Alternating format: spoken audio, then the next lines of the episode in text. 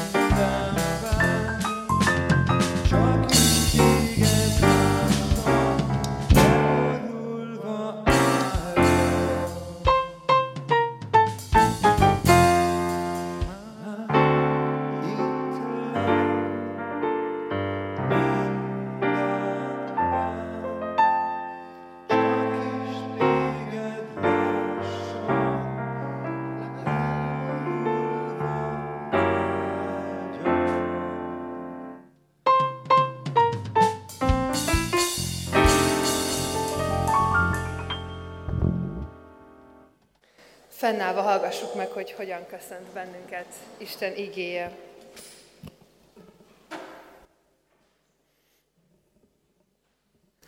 Egy hang kiált, építsetek utat a pusztában az Úrnak, készítsetek egyenes utat Istenünknek a kietlen tájon át. Kegyelem nékünk és békesség Istentől, ami atyánktól és az Úr Jézus Krisztustól. Amen. Foglaljunk helyet.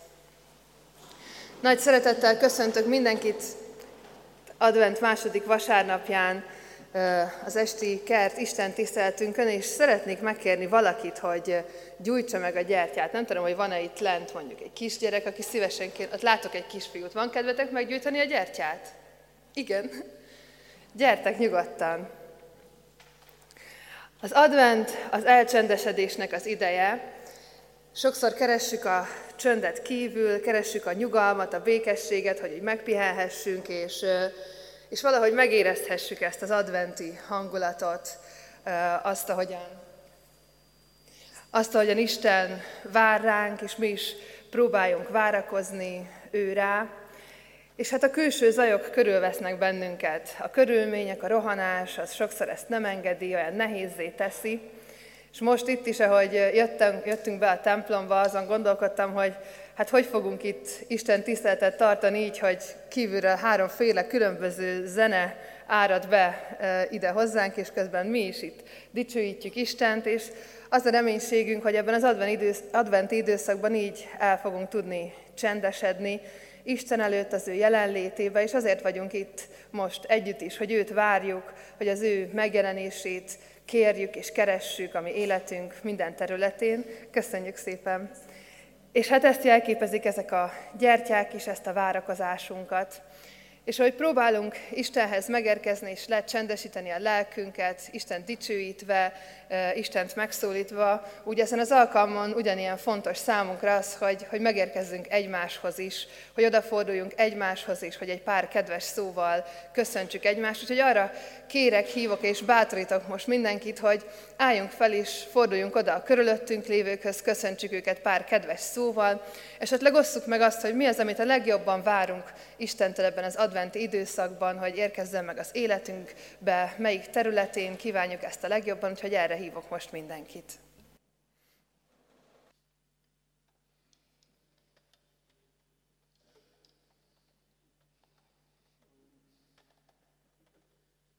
Az ige előtt három éneket fogunk együtt most énekelni, ezzel dicsérjük Jézust.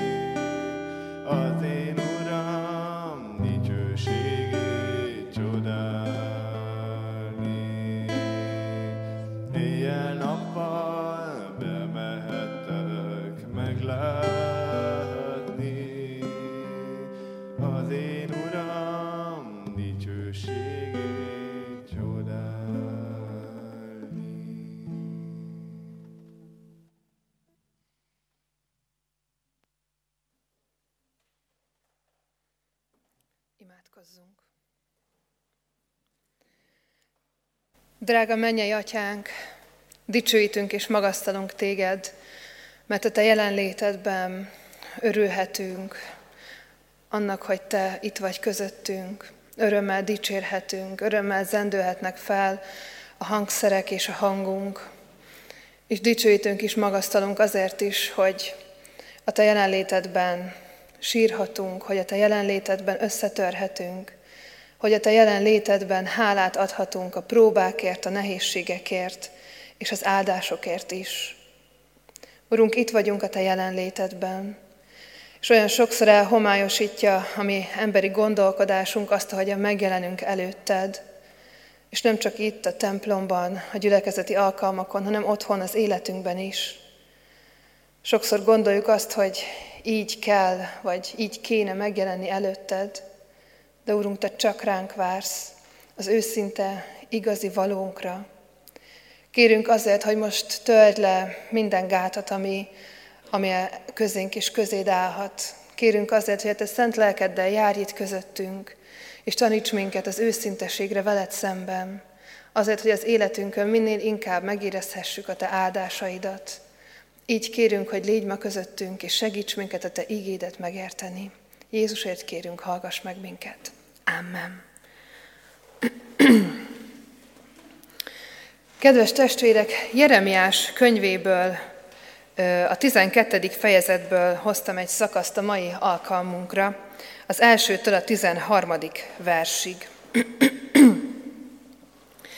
Igaz vagy, Uram, ha perlek is veled, hadd tegyem szóvá mégis azt, ami igazságtalan.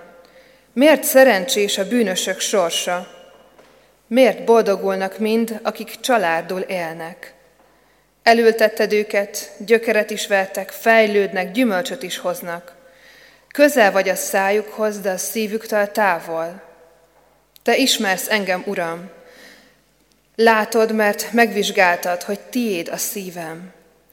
Választ külön őket, mint levágni való juhokat, és készítsd őket elő az öldöklés napjára. Meddig gyászol még a föld, meddig maradnak szárazak a mezei növények? Lakóinak gonoszsága miatt elpusztul jószág és madár, ők pedig ezt gondolják. Nem látja meg Isten a mi végünket.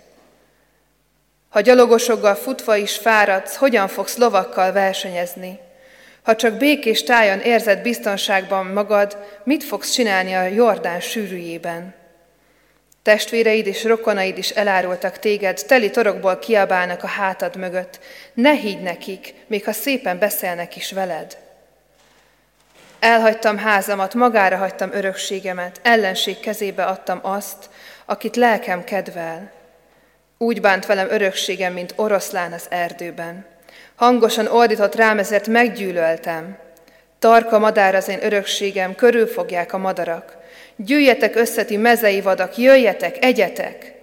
Sok pásztor pusztította szőlőmet, taposta osztályrészemet. Drága osztályrészem sivár pusztává tették.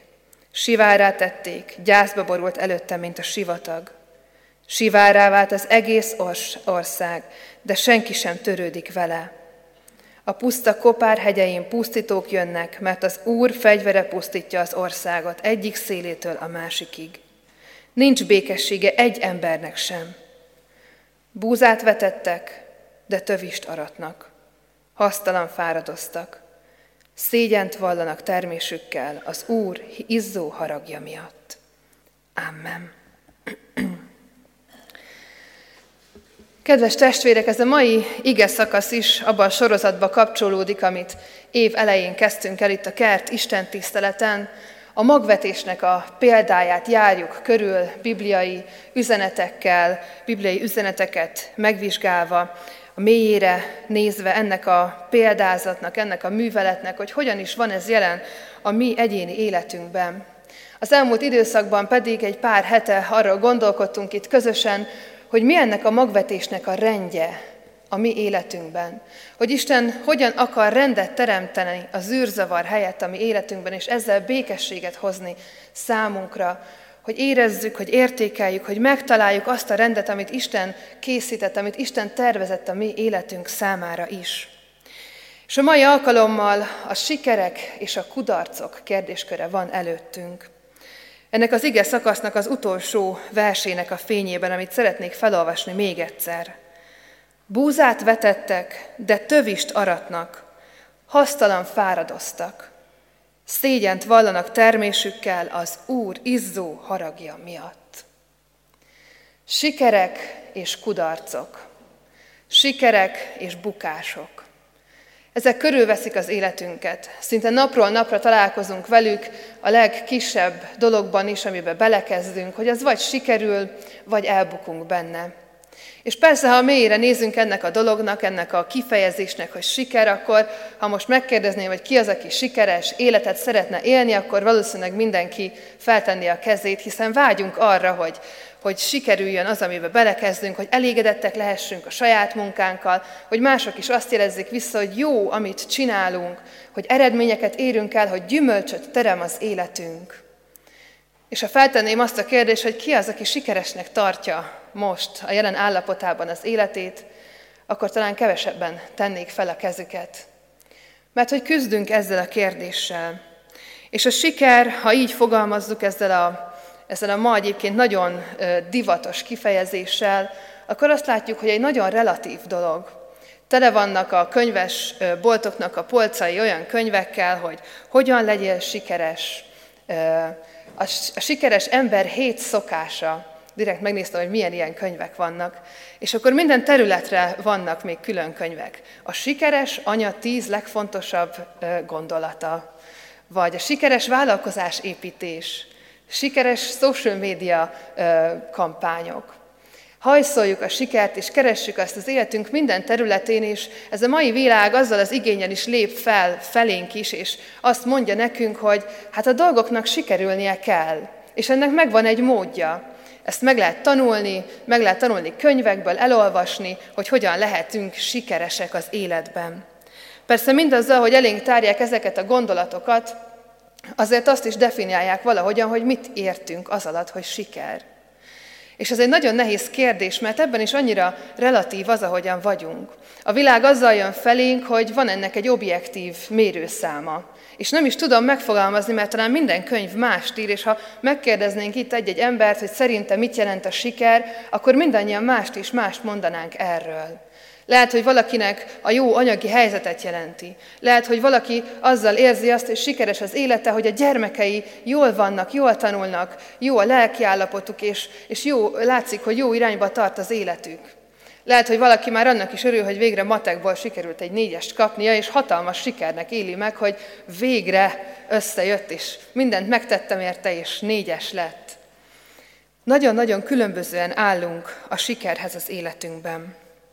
Van, akinek az, ami talán az egyik legnagyobb sikert jelenti az életében, az nekünk csak egy apró lépés ahhoz, hogy még mindig sikertelennek éljük meg a saját életünket és jelenlétünket a világban. Közben pedig mindannyian sikeresek akarunk lenni. És ennek a sikernek a mérő számait keressük. Keressük azt, hogy mihez tudnánk viszonyítani azt, hogy akkor most ez sikerült, vagy nem. Keressük azt, hogy mi kihez tudjuk önmagunkat viszonyítani, hogy sikeres emberek vagyunk-e vagy sem. De mi is a siker?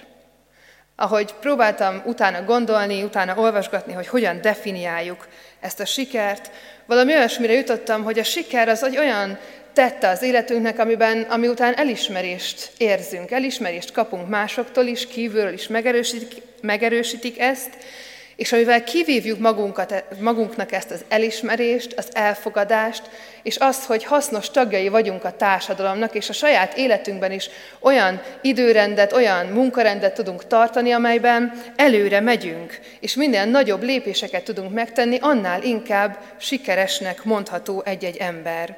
Ha van egy vállalkozásod, ami az év elején ö, még csak egy ember tud eltartani, és év végére már öt fősé válik, akkor ez egy hatalmas siker lehet. Ha évelején még nem volt párkapcsolatod, és évvégére pedig van, akkor ezt egy sikerként könyvelhetjük el, hiszen a társadalomban, abban a világban, amiben élünk, az ilyen elismerések, a külső ö, megerősítések azok, amik ezt a sikert valahogyan így ö, létjogosultságot nyernek ezáltal. És a sikerben valahol mindig ott van egyfajta megfelelés, hogy szeretnénk is ezeket elérni, hogy szeretnénk ezekhez a mérő számokhoz egyre és egyre közelebb kerülni hogy szeretnénk ezt a sikert mi magunk is megélni, megérezni, hogy igen, sikeres vagyok. És amikor sikertelenséget tapasztalunk, akkor a saját bukásunknak éljük azt meg. Amikor valami nem sikerül, elkezdjük magunkat ö, bántani, elkezdjük önmagunkat hibáztatni, hogy én nem tettem érte eleget, én nem készültem fel rá elég jól, én nem olvastam utána eléggé, én csináltam valamit rosszul. Vagy éppen mást kezdünk el hibáztatni, hogy ő miatta nem sikerült, ő az, aki közém és a sikerem közé állt, ő az, aki miatt nem értem el azt, amit szeretnék, ellopta tőlem, ő hamarabb érte el, ezért az enyém már nem ér semmit. Siker és sikertelenség, sikerek és kudarcok. Átszövik az életünket. Csak hogy amikor ezeket a kifejezéseket használjuk, és keresztény emberként keressük azt, hogy mi az Isten rendje a sikerek és a sikertelenség világában, akkor arra jöhetünk rá, hogy az Istennél az ilyen sikerek, amik saját erőből, vagy az olyan sikertelenségek, amik a magunk hibáztatásával, vagy mások hibáztatásával érnek véget, azok valójában nem létező fogalmak. Hogyha az Isten világába tekintünk arra, hogy mi a siker és mi a sikertelenség, akkor egy nagyon egyszerű képletet láthatunk. Sikertelen élet az, ahol Jézus nem találták meg, ahol nem a megváltásnak a valóságában élik a mindennapjaikat. És a sikeres élet az, amiben Jézus Krisztussal éli valaki az életét. És nagyon sokszor keresztényként összemossuk azt a két dolgot, hogy mi a siker és az áldás az életünkön. Sokszor azt gondoljuk, és van is egy ilyen teológiai irányzat, ami egészen erős a mai világban, hogyha te Jézus Krisztus uralma alatt élt az életedet, akkor mindennek sikerülnie kell hogy akkor biztosan tökéletes lesz a párkapcsolatod, biztosan jó jegyeket fogsz kapni, biztosan fantasztikus munkád lesz, fantasztikus fizetéssel, a gyermekeid tökéletesek lesznek, egyiknek se semmi baja, és olyan fantasztikus emberek lesznek és szófogadóak, mint amit el se tudunk képzelni. Azt gondoljuk, hogy a világban ö, körülöttünk lévő siker definíciója az az Istennek az áldása. Miközben ez két nagyon-nagyon különböző dolog. Mert amikor Isten áldásáról beszélünk, akkor egy Istentől jövő gyümölcsről beszélünk. És azért nagyon fontos ezeket a fogalmakat tisztázni, mert az elmúlt fél évben több olyan alkalom is volt, ahol erről beszélgettünk, hogy az a gyümölcstermés, amit várunk az életünkben, hogy valami, valami végre készen legyen, hogy valami többletet tudjunk adni a világba, az nem rajtunk múlik. És amikor a sikereinken gondolkodunk, akkor még mindig emberi részben, emberi aggyal, emberi gondolkodásban vagyunk benne, mert azt gondoljuk, hogy itt majd mi tehetünk valamit azért, hogy az életünk gyümölcs termő lehessen. Pedig az Isten országában, az Isten világában ez az egész nem így működik. Ez a történet nem rólunk szól, nem a mi sikereinkről és bukásainkról, nem a kudarcainkról, és nem arról, hogy végre valamit elértünk, vagy valakit legyőztünk, vagy valamilyen világi mércének megfeleltünk. Mindaz, amit teszünk, amit kapunk, amit elérünk, az az Isten áldásából fakad, mert ő az, aki egyedül tudni, adja tudni, tudni, aki adja ezt a növekedést nekünk. Aki egyedül képes arra, hogy azokat a magokat, amiket ő elvetett, azokat a gondoskodás nyomán ő felnövesze és gyümölcs termővé tegye. És mi a legnagyobb gond a sikerekkel, a bukásokkal, az áldásokkal és az átkokkal az életünkben? Az a legnagyobb bajunk vele, hogy a szégyenhez kapcsolódik. És valójában a legnagyobb sikertelenségünk az a szégyennel függ össze. Amikor nem érjük el azt a sikert, amit szerettünk volna az életünkben, akkor szégyeljük magunkat, akkor úgy érezzük, hogy szégyent vallunk az Isten előtt, önmagunk előtt, és mindazok előtt, akik körülvesznek bennünket. szégyent vallunk, és szégyent érzünk, ha valami nem sikerül, a saját elképzeléseink szerint. És erről beszél ez az ige szakasz is, hogy az Istennek a népe szégyent vallott Isten előtt, hogy sikertelenséget tapasztaltak, hogy sikertelenségbe sodorták magukat. És ez a szégyen, hogyha eszünkbe jut, akkor már a Biblia első lapjain megjelenik. És ott definiálható igazán, hogy mi az a siker és mi az a sikertelenség hogy a kudarchoz, a bukáshoz, a legnagyobb bukáshoz, ahhoz kapcsolódik a szégyen. Ahhoz, hogy engedetlenek voltak az Isten szavának, az az első emberpár, és elkezdték szégyelni magukat, és levelekből ruhát készítettek maguknak, és elbújtak. Azért, hogy megpróbáljanak még az Úristen elől is elbújni, mert tudták, hogy nem érik el azt a mércét, amit az Isten mondott. De amikor ebbe gondolkodtak, ők már emberi gondolkodásba szűkítették le az Istennek a hatalmas munkáját. Mikor érezzük azt, hogy szégyent vallottunk? Mikor érezzük azt, hogy, hogy valami annyira nem sikerült, még akkor sem, hogyha egyébként lehet, hogy a világi mérce szerint sikeresek is vagyunk, hogy mégis szégyeljük magunkat, a legszívesebben elbújnánk, nem mondanánk el senkinek. Mik azok a pontok, ahol, melyik azok a területek az életünkben, ahol azt érezzük, hogy, hogy ez szégyelni való, hogy ezt nem merem megmutatni senkinek, mert, mert akkor nem csak, hogy sikertelennek látnak, hanem engem, magamat egy bukásnak, egy kudarcnak fognak látni. Mert ebből fakad az, ami még nagyon nagy problémánk a sikerekkel és a bukásokkal. Az, hogy nagyon sokszor összekeverjük azt, hogy mi a siker, mi a sikertelenség, mi az áldás és mi az átok, ami rajtunk van ezen a világon. Mert amikor sikertelenséget érünk el, akkor elkezdjük Istent kérdezgetni, hogy miért történik ez velem? Miért vagyok én ilyen? Vagy talán elkezdjük Istent hibáztatni, hogy nekem miért nem sikerült, és a másiknak, aki egyébként tök bűnös életet él, annak miért sikerült? Engem miért nem áldasz már meg, nekem miért nem adsz már sikereket, Istenem? Én miért nem lehetek olyan, mint a másik? Nekem miért nem lehet olyan hangom? Nekem miért nem lehetnek olyan szüleim? Nekem miért nincsenek olyan gyermekeim? Nekem miért nincsen olyan munkám? Miért nem keresek annyit? Nekem miért nincsenek olyan kapcsolataim?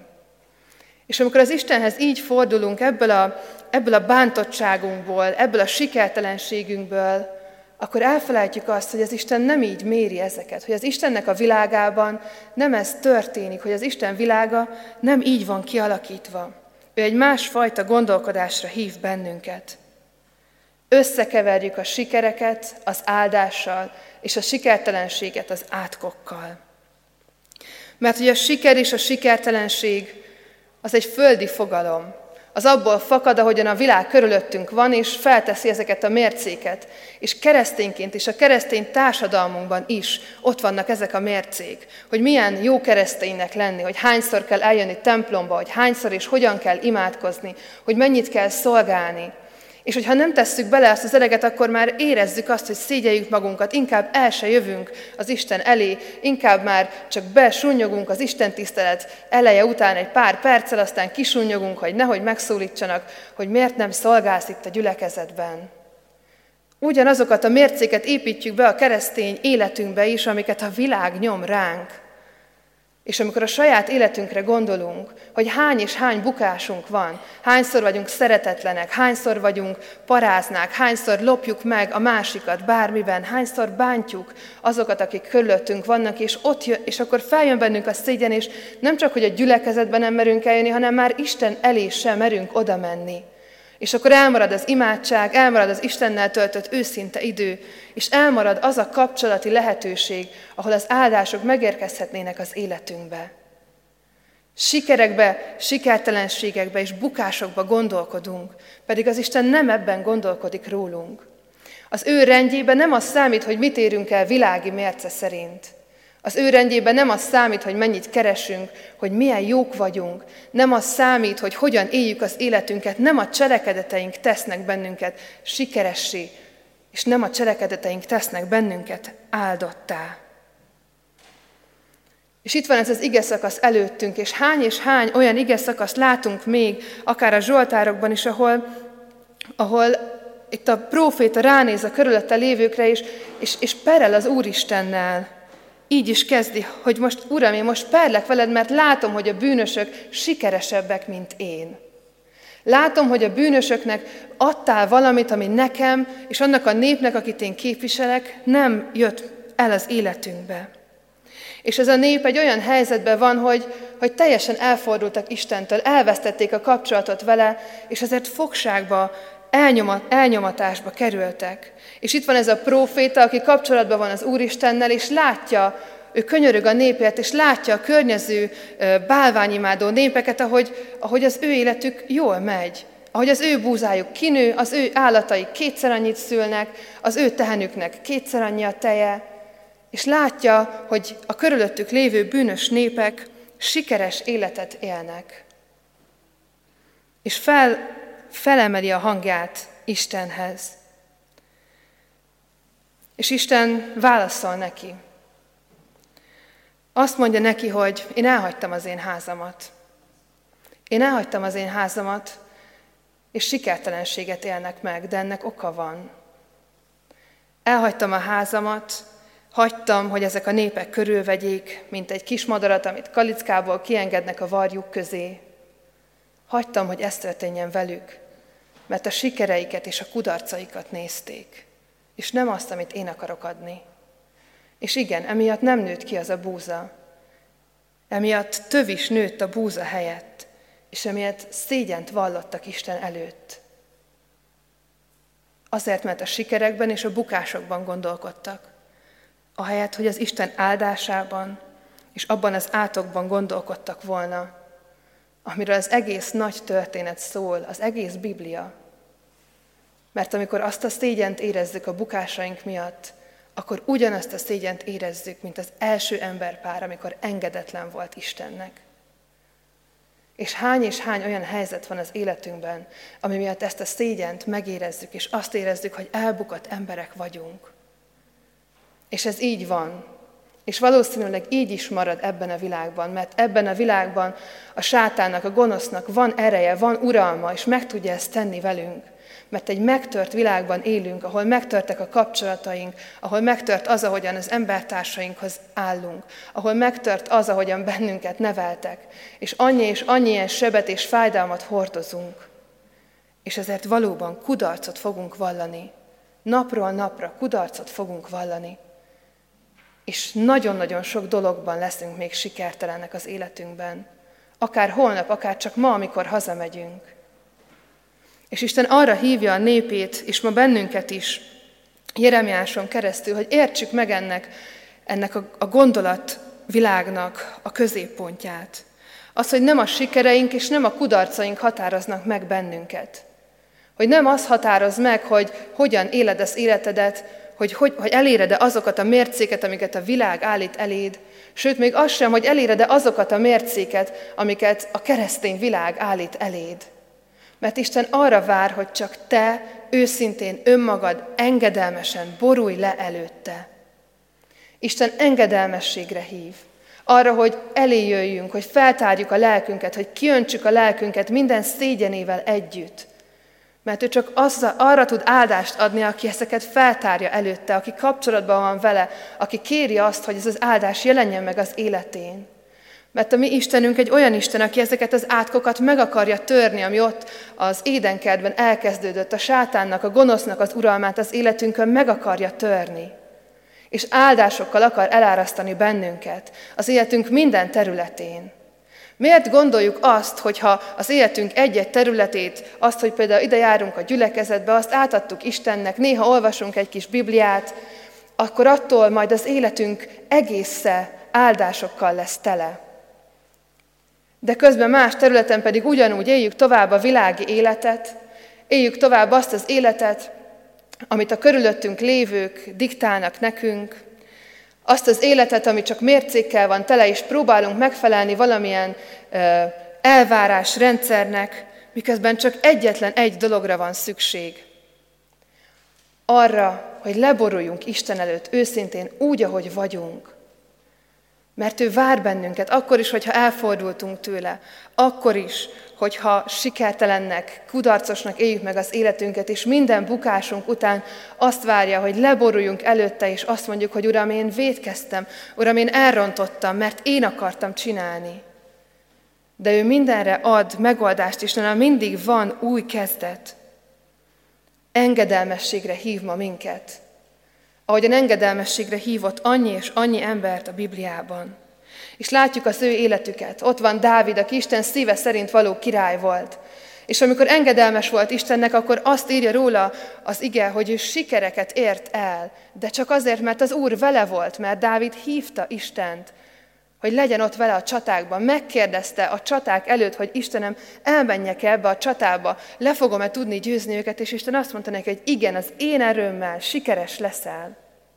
Vagy ott van Noé, egy emberileg teljesen sikertelen, szinte bolond történet, ahogyan egy ember a világnak teljesen ellentmondva egy hajót épít a pusztában. Hát azt mondtuk volna rá mi is, hogy mit csinál ez? Hát tönkreteszi az életét, feladja a munkáját, a családját azért, azért, amit Isten mondott. És hogy kimondom, már érezzük, hogy igen, azért, amit Isten mondott. Mert Isten hív bennünket engedelmességre az életünk minden területén, hogy úgy éljünk, ahogyan ő szeretne bennünket látni. És csak ő tud bennünket megváltoztatni, csak ő tud áldásaival elárasztani bennünket. Sikerek és bukások. A világ rendje nagyon-nagyon-nagyon más, mint az Isten rendje ebben. És sajnos ez olyan szinten hat az életünkre, amit, amit emberileg nem lehet megoldani. Ez nem olyan, hogy hazamegyek, és akkor holnaptól csak az áldásokra figyelek.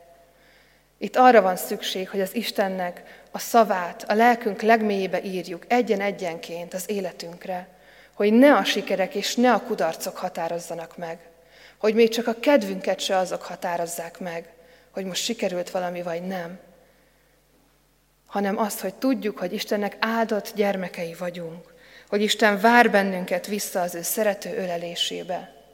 És azt kívánom a mindannyiunknak, hogy, hogy így tudjunk hazamenni ezzel a tudattal, hogy Isten vár minket minden sikerünk és minden bukásunk ellenére, ő hozzá az ő szerető ölelésébe. Amen. Imádkozzunk!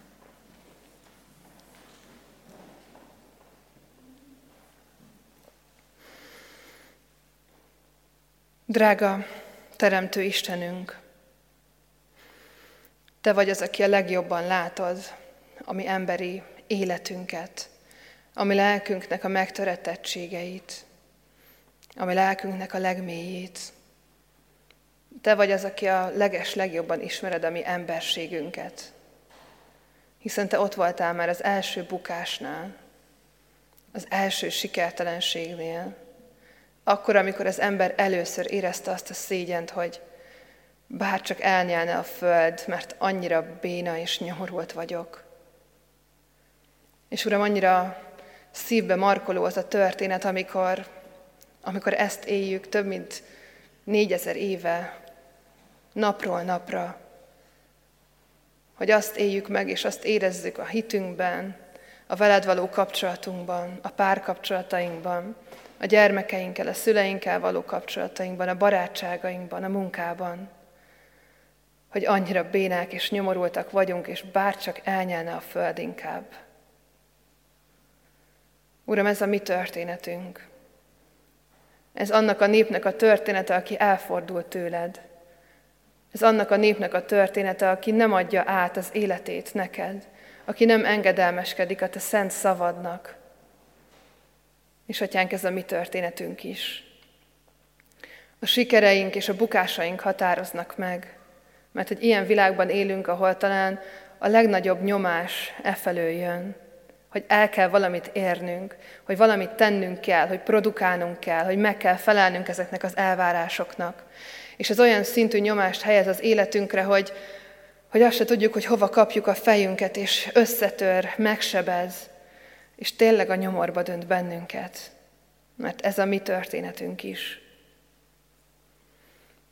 De Uram, szeretnénk meghallani a Te hangodat ebben, a Te engedelmességre hívó, áldást adó hangodat, hogy csak gyere hozzám minden sikereddel és minden bukásoddal, mert én szeretlek téged.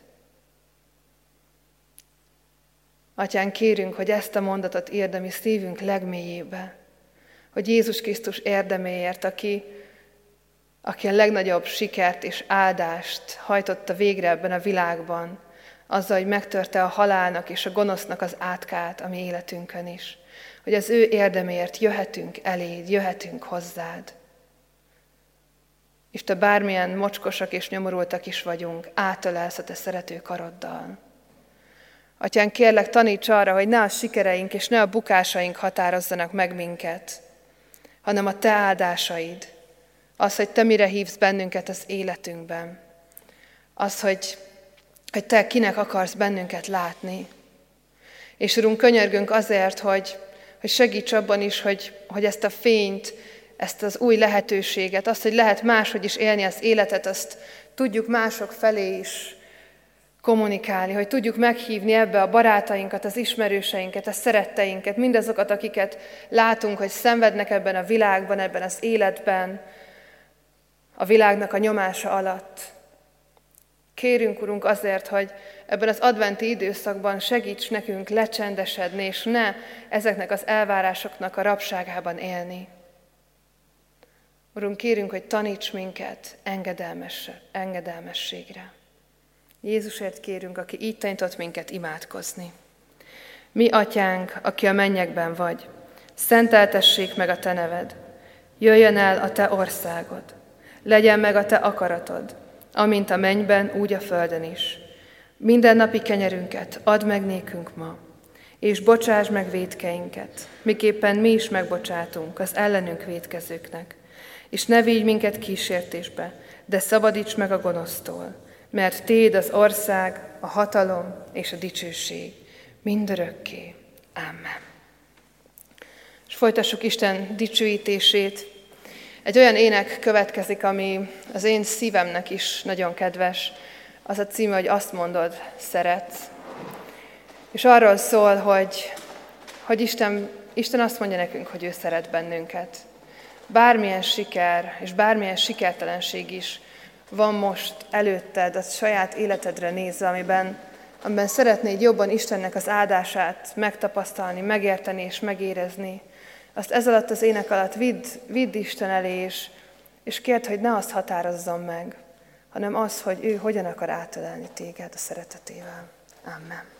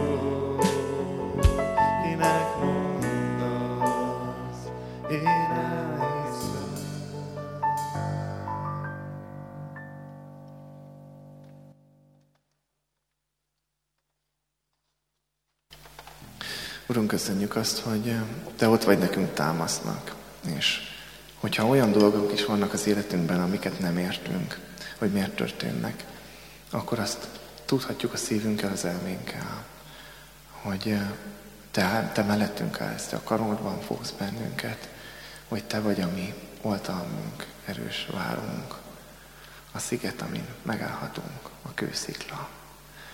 Amen.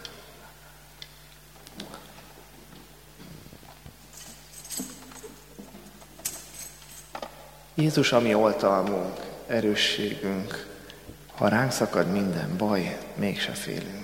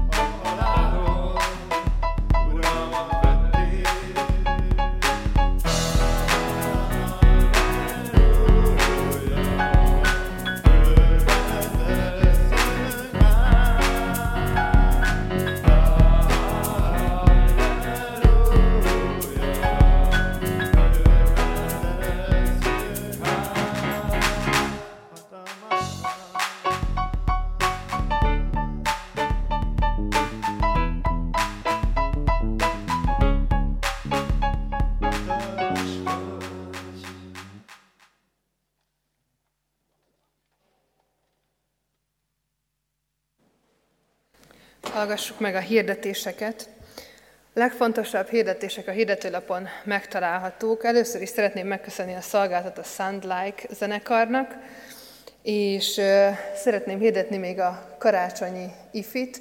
Jövő héten még tartunk rendes ifi alkalmakat, és az utána levő héten 21-én este lesz karácsonyi ifi alkalmunk, és utána januárig nem tartunk tovább ifiket, csak amikor majd elkezdődik az iskola is.